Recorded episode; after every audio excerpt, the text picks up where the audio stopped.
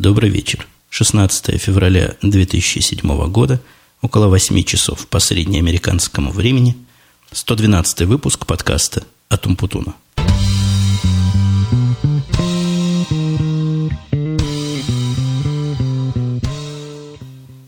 И я думаю, даже и объяснять не надо, почему я выхожу с задержкой с такой. Мне кажется, по голосу все предельно ясно и предельно слышно – я на выходных как раз в прошлых заболел, и как-то болезнь уже из меня вышла. Но, видать, не вся вышла, а в голос ушла.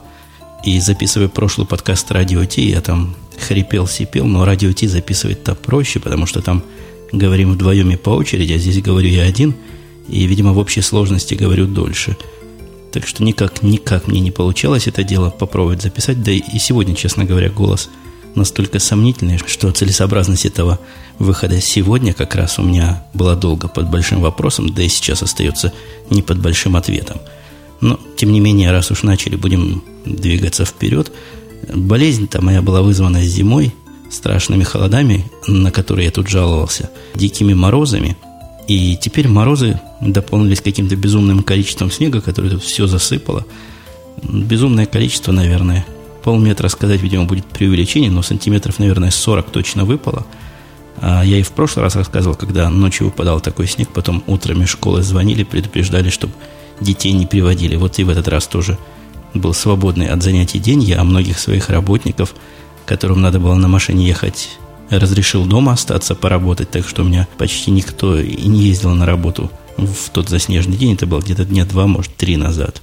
Но, видимо, все это вместе, снег да мороз, да пронизывающий ветер, да мои побеги постоянные в машину завести ее, дождаться, пока она при таком морозе нагреется и пойти туда курить, они добились своего логического результата. И, и вот слышите, как, как я теперь звучу. Мне, кстати, по поводу болезней и страховок тут такие любопытные комментарии были. Слушатель Мив говорит, что за прием к терапевту заплатили 75 долларов. Шокирует. Это, это мифа шокирует. По-моему, туристическая страховка, пишет мне, в любой стране стоит менее тысячи рублей. Тысяча рублей, это если так грубо на 25 там поделить, да, получается, даже трудно сказать, сколько получается, ну, 50-45 долларов, да, получается. Но вот как раз за эти деньги и продают страховки там прямо в аэропортах и в туристических агентствах, которые обеспечивают вывоз тела на родину в случае смерти. И предполагать, что по такой страховке вас будут лечить и где-нибудь ее примут это верх наивности. А слушатель Киев тоже другую интересную идею предложил. Можно просто в аптеку зайти, там диагноз бесплатно поставить и таблетки дадут. Я не знаю, откуда такое мнение про аптеки, в которых ставят бесплатный диагноз. Наверное, из каких-то старых фильмов, где аптеки это было больше, чем аптека. Но здесь тоже аптека, она больше, чем аптека, в том смысле, что аптека, она еще и магазин бывает, иногда ювелирный магазин, иногда с продуктовым совмещена, иногда с чем угодно. Чего только не придумайте, но вот такого, чтобы в аптеке стояли люди, квалифицированные для постановки диагноза, и говорили, чем вы такие больны, я такого не видел. Стоят такие же продавщицы, как везде. Ну, в принципе, можете в таким же успехом зайти в супермаркет и попросить у кассирши сказать, какой у вас диагноз, какая вам болезнь и какие вам лекарства лучше подойдут. В общем, результат, я думаю, будет примерно такой же. Но я позлословил немножко для начала и не могу еще в эту зимнюю тему не добавить. Наконец-то я испытал свои колеса окончательно и бесповоротно. Вот после того, как выпал снег, наверное, снег шел всю ночь, потом он его в течение дня убирали, и так забавно с уборкой вышло. Соседка наша из дома, которая не напротив, а, по-моему, справа или слева, но зависит от того, как стоять, к нашему дому, во время еще снегопада, как только мой мальчик вернулся из школы, заказала его на расчистку территории – это странное было зрелище, какое-то сюрреалистическое. Он расчищал снег, и практически со скоростью такой, какой он расчищал этот снег, новый нападывал. Ну, понятно, он его немножко обгонял, и, видимо, в конце концов обогнал достаточно убедительно, чтобы она заплатила ему 20 долларов за работу, но, наверное, минут через 30, может, минут через 40 вся его работа была покрыта опять свежим слоем будущей работы. По-моему, очень хороший бизнес, чистить снег постоянно, только время от времени надо фиксировать, так сказать, снайпшоты и показывать заказчику и брать за это деньги. Чего-то это мне напоминает из программистской практики. А начал я говорить про этот снег. То, что колеса мои новые удалось испытать, и действительно я отвез вечером этого дня. Как ни странно, снег в этот день чистили из рук вон плохо. То есть он шел всю ночь, и потом в течение дня он тоже шел. Его пытались чистить, и дороги были не то что снегом завалены, но мокрые и скользкие, далекий на вид от безопасного вождения. И, и видимо, народ, коллеги мои водители это понимали, и на дорогах практически никого не было. А вот меня черт дернул повезти детей на боулинг. Это не так далеко от нас. Если, если бы не погода, то вообще разговаривать нечего. Минут пять езды. А тут, поскольку дорога была практически вся заснеженная и заледененная, я ехал со скоростью, наверное, меньше средней скорости, чем 20 миль в час. И довольно долго на это дело потратил, но ничего, доехал меня пару раз всего занесло, да так, что управляемый такой занос получился, можно было этим делом э, руководить. И было совсем не страшно. Я видел машины в дороге, которых закручивало гораздо сильнее. Видимо, у них колеса не настолько были новые, как у меня. А моей жене непогода это вызвало опасения, потому что должна была как раз на следующий день после начала этого дикого снегопада прилетать теща. И, видимо, в такие погоды аэропорта закрывает. Ну, потом выяснилось, действительно, он два дня был закрыт, но как раз в день ее прилета все вроде бы успокоилось, все полосы расчистили – и самолеты начали принимать, поехали мы принимать тещу. Так мы удачно приехали. И я обычно, когда приезжаю кого-то встречать из-за границы, так приходится ждать, пока пройдет таможню, все эти, все эти штуки. А тут тоже не без затеи произошло, хотя когда мы приехали, она уже нас ждала, мы немножко в дороге задержались. В общем, удачно получилось. Чуть-чуть каждый подождал. Долетело оно нормально, но странным таким приключением. Приключение проявилось в том, что когда она пришла получать свой багаж здесь уже, в Чикаго. А самолет летит из Франкфурта прямо в Чикаго. А до Франкфурта она добиралась тоже люфтванговским самолетом, который я называю люфтваффе. Так вот этот люфтваффе ее довез из Ростова до Франкфурта, и из Франкфурта сюда. И там в Ростове есть такие специальные люди, которые, которые разные пытаются делать. Вот, например, продавать вот эти страховки по 1000 рублей есть такие. Мы теще сказали ни в коем случае не покупать. Мы и здесь купим. Кстати, уже купили страховку. На два месяца медицинская страховка довольно приличного вида стоит порядка 450 долларов. Но это так, для информации тех, которые считают, что 75 долларов за визит терапевту это очень дорого. Но кроме людей, продающих всякие страховки и всякие другие бесполезные вещи там, в аэропорту есть такие специальные люди, которые помогают ваши вещи предохранить от воровства. Но это так они объясняют, я тоже их видел – они говорят, мы вам сейчас их так запакуем, что никто не украдет, потому что никто это дело не откроет и не сможет развернуть. Я не знаю, откуда такое, откуда такая мысль, что немцы будут там в пути, перекладывая багаж, его воровать и раскрывать и проверять. Но как-то мою тещу это, моей теще это показалось почему-то убедительным, и она согласилась за деньги небольшие, там какие-то они совсем небольшие деньги просят за свою работу, эти мужики, упаковать свой багаж. Причем сумка у нее была абсолютно на вид не нуждающаяся ни в какой особо специальной упаковки такая сумка закрывается на молнии. Ну, сама явно не раскроется. Ну, а кто захочет открыть, тут что угодно откроет. Упаковали же они ее такой пленочкой, которая, ну, в очень много слоев. Знаете, бывают такие пленки, которые настолько тонкие, что сами ко всему липнут. Так вот, видимо, в какое-то огромное полотнище этой пленки упаковали эту сумку, несколько десятков слоев, она выглядела при этом ну, очень как-то химически или медицински, то есть вся была абсолютно запакована и герметично, одна ручка из нее торчала. Ясное дело, что эта сумка так просто здесь таможню не прошла. Судя по всему, она была единственной таким странным образом упакована, и тещу мою тут завернули, направили куда-то, наверное, в интересные места ее направили. К сожалению, она не поняла, куда ее направили. Ее там гоняли долго между всякими инстанциями, тыкали руками, защищенными перчатками в эту сумку, засовывали сумку во всякие приборы, проверяли на всякую химию, но это, это моя ретроспекция уже. Чего там на самом деле было, она особо объяснить не может, потому что языка английского не понимает вообще, но тем не менее, как-то они с ней договорились, сумку и ухитрились проверить, решили, что она при всем своем пугающем виде все-таки не опасна, притом они сумку даже не открыли, то есть такая у них высокая технология проверки чего-то внутри, не залазя, собственно, вовнутрь.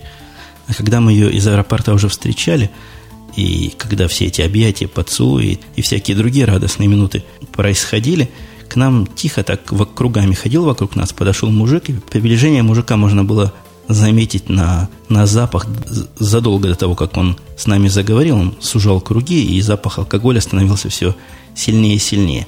Он пришел к нам и сказал, ой, вы, говорит, по-русски говорить, я тут уже второй день в аэропорту сижу, не могу вылететь и не могу никак никому обратиться, попросить, чтобы дали телефон позвонить. Не могли бы вы мне телефон, значит, дать позвонить, а то у меня жена с ума сходит. вылетел два дня назад, а еще никуда не прилетел. Дал я ему телефон, хотя мужик такой подозрительный был. Ну, думаю, ну что он с телефоном сделает? Ну, возьмет, убежит. В крайнем случае позвоню в этот сингулер свой, отменю эту телефонную линию, а Razer эти уже копейки стоят, по-моему, по 25 долларов, их с контрактом дают новым. Дал ему телефон, но как-то он не смог ему позвонить, потому что батарейка у меня была уж совсем на исходе, но все равно такой мужик хоть и совсем пропитый, но культурный, поблагодарил, сказал спасибо, братишка. И, видимо, пошел искать, у кого еще телефон взять, позвонить. Вот такой вот наш человек при аэропорте живущий, ну, видимо, из-за нелетной погоды. А вот слушали Буба Чак в комментариях у меня на сайте podcast.com просто меня растрогал до слез и говорит, как-то даже жалко великого Мпутуна.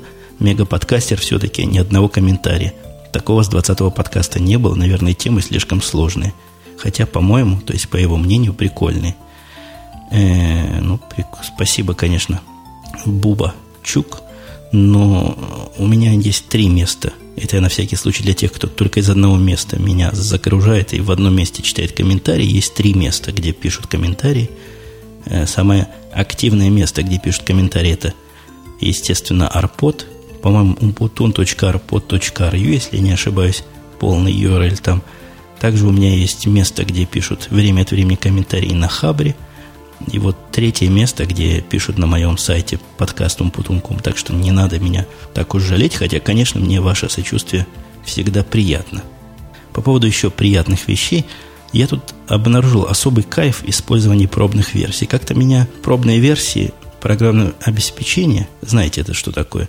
Ну, для тех, кто вдруг от этого далек, это почти настоящие версии программ, которые работают полнофункционально в течение какого-то времени, а потом перестают это делать. Но мне казалось, в общем, дело это правильным и дело это интересным, хотя не таким уж обязательным для распространителей программ. То есть Хорошо, конечно, загрузить версию программы, посмотреть, как она работает, но, с другой стороны, меня никогда не покидало ощущение некой излишности этого процесса, то есть некоторой избыточности этого процесса, потому что, ну, в общем, если вы собираетесь программу покупать, вы более-менее знаете, чего она делает, и знаете, зачем вы ее хотите купить. Тут я натолкнулся в последнее время на совершенно реальный пример, когда все не так, а все совсем, совсем таки наоборот – я решил посмотреть, как работает программа фирмы Изотоп, называется Озон. Но это не совсем программа, это набор таких хитрых плагинов по обработке звука, причем набор, прямо скажем, не самый дешевый. И вот это как раз тот случай, когда догадываться о функциональности программы мало, а надо ее попробовать в жизни. И программа это дается им, дается всем желающим на пробу на 10 дней. Я сегодняшний подкаст, видимо, и тоже смогу обработать, потому что у нее глупостей никаких нет. То есть она 10 дней полностью функциональна. И мне, как она работает, вполне нравится. Особенно она, видимо, подойдет для записи и обработки в каких-то особых походных условиях или в условиях, когда аудио обстановка уж вообще тяжелая. Так что, скорее всего, даже несмотря на ее совсем немалую цену для программы, она стоит, по-моему, за 200 долларов, по-моему, 250 долларов, я ее в ближайшее время приобрету. Я и вторую программу нашел подобного характера, и тоже она была с пробной версией, так что это, видимо, для аудиообработки какое-то правило скорее, чем исключение, давать такие полнофункциональные версии для того, чтобы люди могли это дело распробовать. По-моему, начинание крайне правильное. Такую штуку за 200 долларов или за 250 долларов я бы никогда не купил, если бы не попробовал и не послушал, как оно звучит. Есть у меня сегодня еще одна тема, тоже немножко нетипичная. Я и в прошлый раз поднимал темы нетипичные, но, видимо, вызвано все-таки все-таки неким спадом настроения, вызванным, в свою очередь, вызванным затяжной болезнью и вот таким вот звучанием. Я просто себя слушаю в наушниках, как я с вами разговариваю, просто плачу. Слезы на глаза наворачиваются. И темы от этого такие невеселые подбираются. Я в последнее время начал раздумывать над тем, чтобы не отключить ли мне вообще окончательно ICQ – я, я объясню, откуда это дело пошло, откуда такая идея меня странная, на первый взгляд, посетила. Начал я в последнее время, да и не в последнее время, в течение довольно долгого последнего времени, получать целый ряд сообщений, которые меня чем дальше, тем больше раздражают. Я не знаю, может, у меня нервная система прохудилась, может, какая-то усталость накапливается, хотя, в общем, недавно в отпуске был. Но вот я для себя целый ряд вопросов и видов разговора нашел, которые меня настолько раздражают, что я, пожалуй, все-таки отключу ICQ, чтобы избавить себя, ну, например, от, от такого характера вопросов, которые мне задают, как ни странно, довольно часто. Но это пример, это не, не именно этот вопрос, конечно, но пример вот такого рода. Я, пишет мне человек, с которым я до этого, может, один раз в жизни общался по поводу «Привет, привет», он сказал, что я твой слушатель, я сказал «Хорошо», и вот такой был разговор. Теперь он меня спрашивает, я тут смотрел по телевизору «Гольф» и не понял, как правильно выговорить фамилию победителя. Не подскажешь ли мне? Казалось бы, действительно, что в этом, в этом вопросе такого раздражающего, но согласитесь, какая-то странная просьба. Откуда я знаю фамилию победителя гольфа? Это мне куда-то лезть надо в какие-то источники искать. Это какая-то, на мой взгляд, простота, которая хуже воровства. Или второй пример. Связывается со мной человек и спрашивает, будет ли такая железка и говорит название железки, работать с маком, например. Причем, когда с маком, это еще ладно, куда ни шло, я вроде бы в маках, и вроде бы могу сказать теоретически, хотя практически, понятно, я не имею всех железок на свете и не эксперт, потому какая железка с чем будет работать, а в виде эксперта можно воспользоваться просто поиском Гугла. Гораздо грустнее, когда меня спрашивают по поводу PC, причем я говорю, нет, я про Windows ничего не знаю, про PC не знаю, где там у них что работает, и при этом человек спрашивает, ну все-таки, что ты посоветуешь? Тоже вызывает это какое-то напряжение и переходящее в конце концов в раздражение. Ну вот пример номер три, он меня тоже достает. В последнее время все особо и особо, и все особее и особее.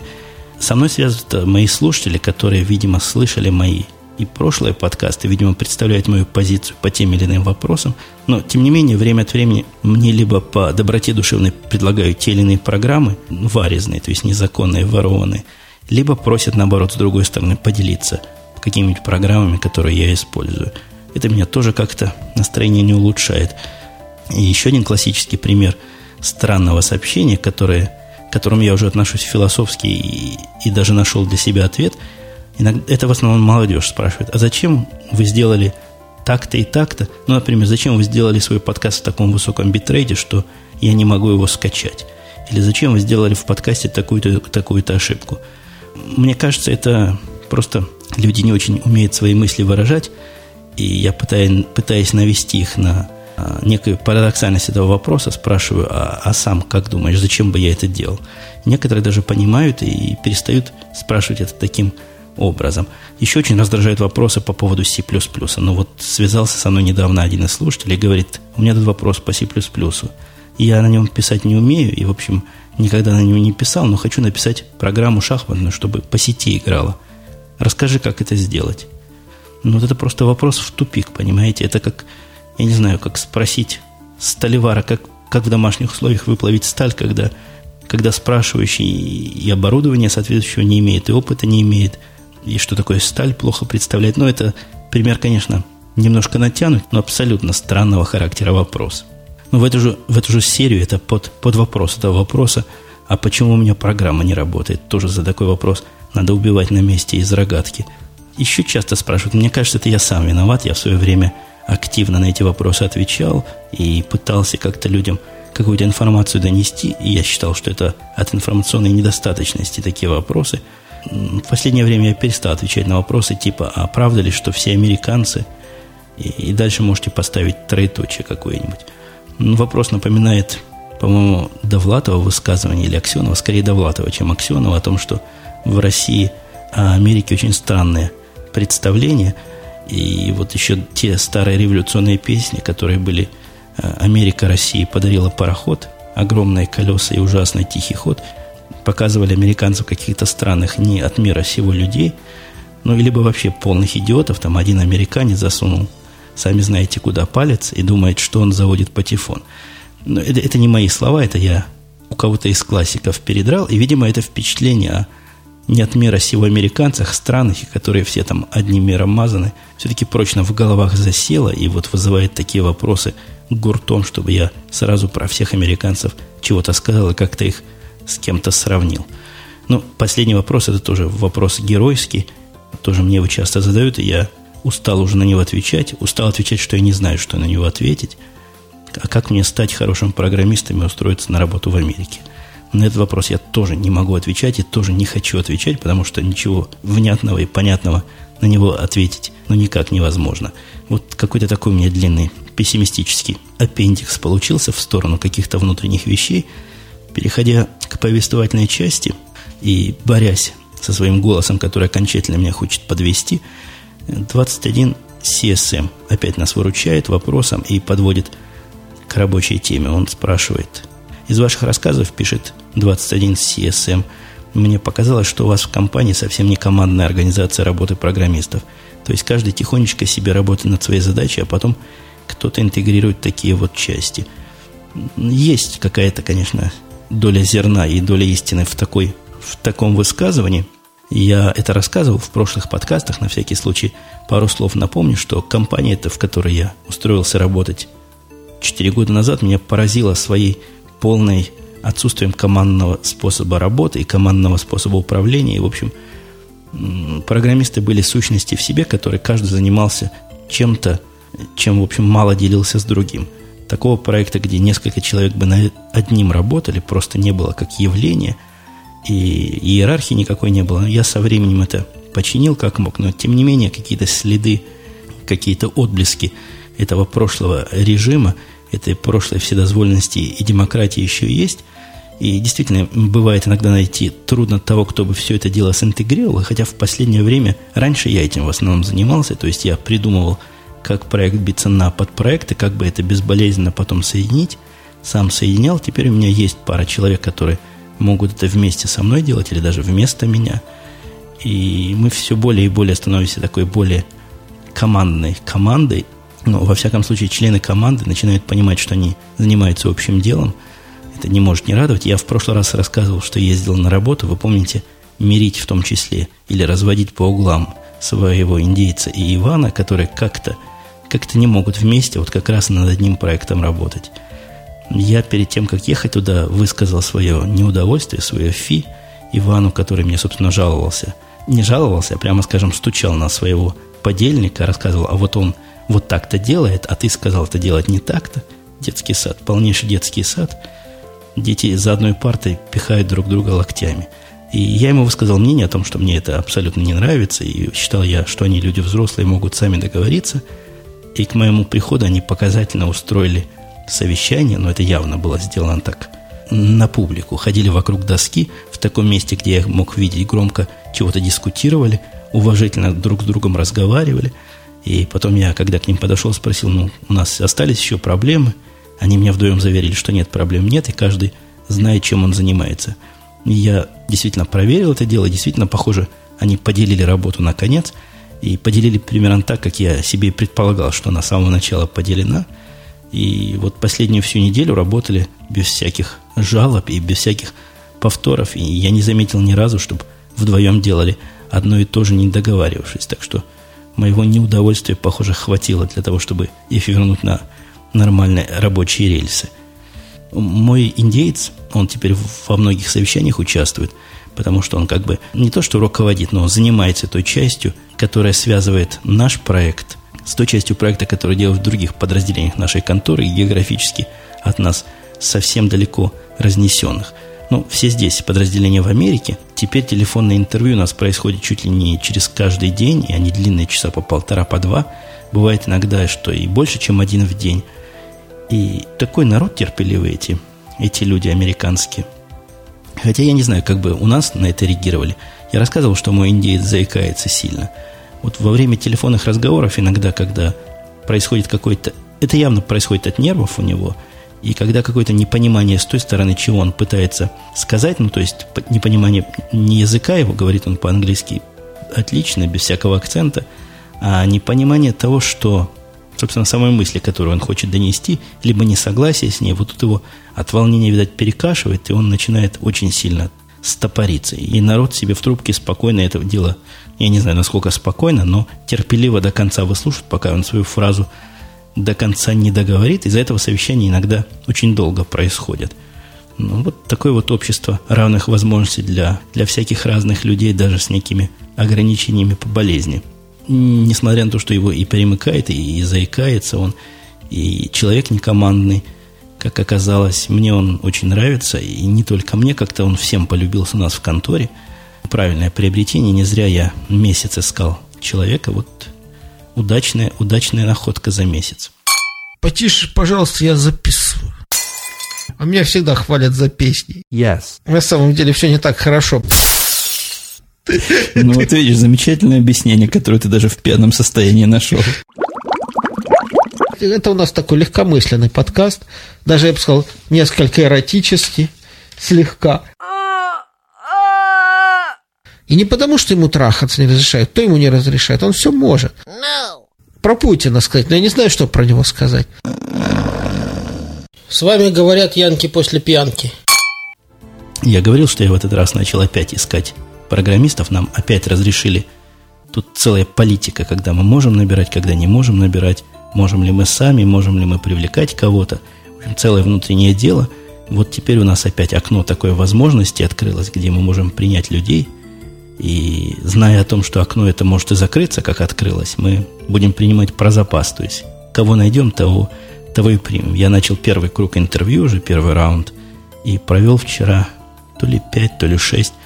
Она, то есть вот она рекрутерша, который, с которой я и раньше работал, хотела мне семь человек прислать. Я их профильтровал, оставил из них три, она мне новых восемь прислала, я из них еще, по-моему, два или три оставил, и в результате я на вчера имел пять человек, которые я выбрал, и шестую, она ну так просила, так просила, говорит, возьми эту девушку на интервью, она такая хорошая, она точно все знает, ты просто, видимо, что-то не так в ее резюме прочитал, но с ней обязательно надо поговорить. Надо и надо, решил я, потратить минут 10 и поговорить с этой девушкой. Компания ко мне пришла вчера. Чем, чем, чем дальше, тем компании страньше приходят. Первым пришел, ну, меня тут опять назовут, кем меня только не называли, расистом – необразованным человеком из глубинки, шовинистом, безродным космополитом. Были всякие термины, но я не могу удержаться и сказать, что первые два пришедших кандидата были ну, черные, как рубероид. Ну, вот такие они были. Причем первый мало того, что был просто черный, а он еще был такой очень, очень черной прически, когда гладко расчесанные какие-то косички прямо по черепу, то ли выстрижены, то ли то ли выплетены, я не знаю технологии, как это делают, довольно симпатично смотрится, так живенько. Но при этом он был в нормальных штанах и в нормальной, не в костюме был, но в каких-то, в какой-то более-менее достойной одежде. Мы с ним говорили довольно долго, что, в общем, является хорошим признаком, и он меня приятно поразил. Вот это было очень удачное интервью, мы с ним так мило поговорили на разные темы. Это был первый человек, который у меня на интервью попадался, которому практически все языки, с которыми я когда-то общался, о чем-то говорили, и который даже знает, ну, знаком, во всяком случае, на пару языков больше, чем я успел в свое время познакомиться. И из распространенных вещей он знал решительно все технологии и, и все приемчики, и все подходы, имел опыты. У него опыта 15 лет работы, он, ну, он, соответственно, и денег, конечно, просил, но интересная потенциальная находка, может быть. Я с ним сам поговорил, дал Ване с ним поговорить. Ваня тоже от него в полном восторге оказался. Я вам рассказывал, что Ваня мой действительно странноватый. Он приковывает свой компьютер, свой лаптоп в конторе цепью. Знаете, в лаптопах есть специальный замок, куда можно цепь такую вставить. Цепь или, или трос. Вот у него очень толстый трос и замок, и приковывает он это к ножке стола. То есть ценность этого приковывания какая-то не очень высокая, потому что стол можно поднять и цепь из-под стола достать. Но вот зачем-то им, им, он говорит, что ему так спокойнее, что его паранойя это успокаивает. Так вот наш Ваня с ним поговорил, тоже в полном восторге оказался. Я с ним, наверное, часа полтора разговаривал с этим мужиком. И понравились мы, в общем, друг другу. Вторым пришел тоже черный, но вот тот черный, помните, я вам рассказывал, выпускник Стэнфорда ко мне как-то приходил. Очень гордый, очень наглый и очень ценящий себя. Вот это как раз был такой случай, когда он переборщил. То есть вы представляете, приходит человек, который в первый раз мне заявил, в общем, довольно высокомерно, но без наезда и без хамства, что он подумает над моим предложением, хочет ли он у меня работать или нет. И вот приходит ко мне этот человек второй раз на интервью и заявляет решительно то же самое и абсолютно теми же самыми словами о том, что у него сейчас есть более другие работы, и он раздумает над моим предложением – и он не уверен, насколько ему это интересно. Но я потом рекрутерше позвонил, сказал, что один и тот же трюк два раза у меня не проходит, и я больше не хочу его видеть, потому что если он настолько предсказуем в своих действиях и в своем способе продажи себя, то я сильно снизил свое мнение о его потенциальных возможностях. Не буду я с ним больше разговаривать, не надо мне такие, такие уж чересчур хитрые программисты и уж, по-моему, чересчур наглые. Ну, ну, второй раз подряд одна и та же шутка, это, это, извините меня, перебор. Следом за ним было сплошное расстройство. Пришел мужичок, я уже даже не помню, чего он рассказывал. Он говорил очень много и очень быстро. Э, ну, со скоростью... Какой-то индийец, он говорил с акцентом еще. Или индийец, или араб. Вот примерно из тех каких-то мест. Говорил с акцентами, говорил очень быстро.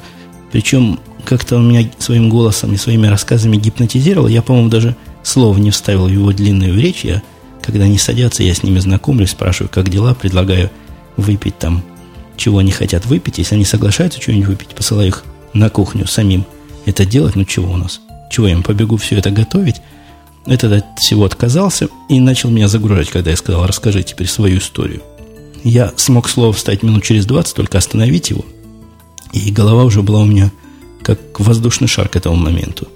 Понятно, я задал ему для порядка пару-тройку вопросов. На каждый вопрос он мне выдавал такую длиннющую речь, причем речь, в общем, все слова понятные. Понятно, зачем он говорит. Но такое количество мусора словесного, это, просто кошмар какой-то. Я недавно как раз глядел по, по НТВ, по-моему, НТВ Америка, которая у нас называется, была передача «Школа злословия», и приглашали туда Ксению Собчак. Я как-то Ксении Собчак лучше раньше думал, мне казалось, она удачно прикидывается такой дурочкой. А тут она с ними разговаривала, вот примерно такое впечатление, как от этого как от этого кандидата было куча слов и какие-то все бестолковые, пустые слова. Утомительно и, и неинтересно это все было мне слушать. Кто там еще приходил, я не помню. Последняя пришла кандидатка, вот эта девушка, которую моя рекрутерша очень рекомендовала. Девушка была поразительна своим полнейшим незнанием всего. И как незнание, ну, абсолютное было. То есть она ни на один технический вопрос даже близко не ответила. До этого она работала руководителем проектов. Руководителем проекта для того, чтобы работать, руководить проектами в программировании, программирование знать не надо, это чисто административная работа. А, а я спросил у нее так аккуратненько, кем она себя сама оценивает. Менеджером проектов или каким-нибудь начинающим программистом или средним программистом. Она сказала, нет, она оценивает себя программистом сеньорского левела, то есть высокого уровня, опытным программистом. С чего у нее такая самооценка – я не очень понял. Опыта у нее практического не было. Писать она ничего не может. Но единственный плюс, она денег очень мало просит. Но даже за такие маленькие деньги программист, который ничего не умеет делать, мне совершенно не нужен. На следующий вторник у меня намечено еще 5 или 6 человек. Надо тут пару десятков резюме просмотреть. Это уже такие прифильтрованные резюме, из которых я уже оставил всего пару десятков. Из них я оставлю 5-6 ну, может, семь, хотя, конечно, семь человек за один день принять это адский труд и, и очень сложно. И практически недостижимая цель. Последние уже будут проплывать в каком-то в каком-то тумане. Что еще из рабочих тем под конец. Теда нашего, наконец-то, я раскрутил на Apple компьютер. Он давно собирался купить лаптоп. Тут он уже на этой неделе обещал пойти в выходные купить. Взял у меня рекомендации, какие лаптопы надо покупать. Будет, видимо, покупать 15-дюймовый MacBook Pro. Ему мои 13 дюймов маловаты кажутся, потому что зрение у него совсем никакое. Надо, чтобы значит, все побольше было, а информации тоже достаточно. В общем, мы остановились на 15-дюймовом дисплее в конце концов. Так что в наши маковские ряды скоро добавится еще один, надеюсь, довольный пользователь. А если я тут тогда приобщал с этой стороны к правильным компьютерам и правильным операционным системам, я себя начал приобщать потихонечку к телевидению высокой четкости. Высокой четкости и высокой молодцеватости. Меня многие спрашивали, как там вообще оно развито, где там что. Я отвечал теоретически о том, что действительно развито HDTV, и даже эфирное телевидение это есть. Но теория, она мертва без практики. И будучи как-то не так давно э, в Apple Store, я приобрел себе малюсенькое такое устройство, которое чуть больше по размеру вот этих электронных брелков USB-шных, в которые данные засовываешь и с собой носишь. У меня на ключах такой висит. Не то, что чуть-чуть больше, заметно больше, но в принципе размеры все равно сравнимые. И вот оно втыкается одной стороной в мой MacBook. Оно специально для Apple сделано. Фирма ITV. Нет, фирма Elgato делает. Продукт называется ITV гибрид. И этот гибрид позволяет подключить к себе антенну либо обычную, либо HDTV-шную антенну, то есть не HDMI, а такой аксиальный кабель, который который HDTV сигнал дает. Резолюция HDTV там не самая высокая. Эта коробочка умеет делать среднюю резолюцию. Там, я не помню, сколько на сколько, но средняя. Я когда его покупал, она стоила 120 долларов. Взял только потому, что та, которая попроще модель, которая не умеет HDTV, и стоит 99 долларов, ну, разница в цене небольшая, а вид у той простой, какой-то уж совсем примитивный был, вообще как топором рубленый, и поэтому я чисто из эстетических соображений вот эту взял, а приволоча домой решил, почему не попробовать HDTV. Тут же собрался, поехал в ближайший магазин и купил за 9 долларов, как сейчас помню, антенну, на которой было написано, что антенна обычная, телевизионная, но как-то она, как-то она готова для приема HDTV. Но действительно, она оказалась как-то готова, и я смог, настроив, поставить эту антенну в специальное место в комнате. У меня тут в комнате вообще почему-то прием очень плохой. Пройдя по эфиру, найти то ли 7, то ли 9, по-моему, 9 HDTV каналов. Посмотрел это на экране своего сначала лаптопа, потом открывший широко глаза, э, перевел это на большой компьютер, это я вам скажу, конечно, разница большая между HDTV и обычным телевизором. Это, это просто что-то, это надо видеть. Я когда переключал его с режима HDTV на аналоговый режим, просто аналоговую картинку, обычную телевизионную картинку смотреть было невозможно. Качество HDTV поражает всякое воображение, и словами эту разницу просто не рассказать.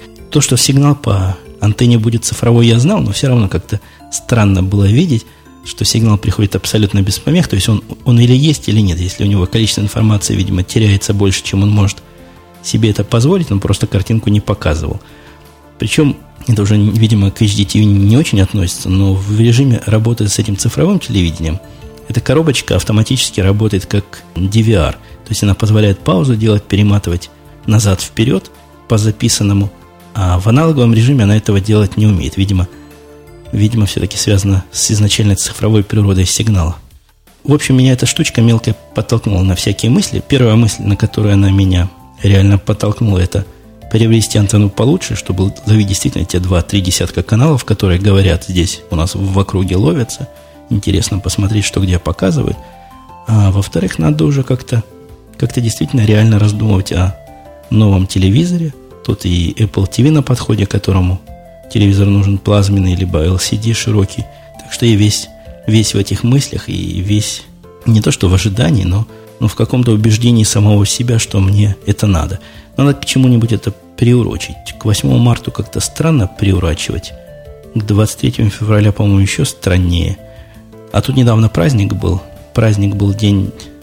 Ну, я его уже пропустил, да? День, день Святого Валентина – к этому, по-моему, вполне можно было позволить себе какой-нибудь такого рода подарок. Мне жена подарок на этот день подарила, э, из тех, которые я люблю, потому что они по бестолковости, пожалуй, поражают всякое воображение, и по непрактичности я как раз такие подарки особо и ценю. Это была такая серебряная фиговина, такая прищепка серебряная. Трудно даже рассказать на словах, но, наверное, если вы видели какие-нибудь гангстерские фильмы, боевики, вот там плохие вот такой прищепкой пачки денег скрепляют, когда их в карманах носят, чтобы, видимо, деньги по земле не рассыпались. Вот такая серебряная прищепка для денег у меня теперь есть. Прищеплять мне решительно нечего, потому что деньги наличные я с собой больше, чем 5, может, 10 долларов никогда не таскаю.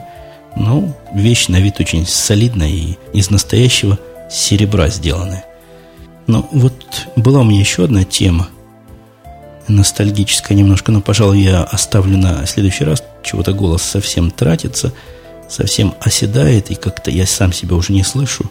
А то, что слышу, лучше бы и, и в ушах не звучало. И я буду с вами на этом деле прощаться. Мне сегодня же у нас пятница, завтра, видимо, суббота наступит. И, видимо, завтра мне предстоит еще один подкаст, подкаст «Радио IT», записывать, так что постараюсь я к тому времени голосом отдохнуть, а к следующей среде, когда мы с вами, видимо, встретимся, я сделаю все возможное для того, чтобы звучать более здоровым и более привычным образом. А на этом все. Пока. Услышимся.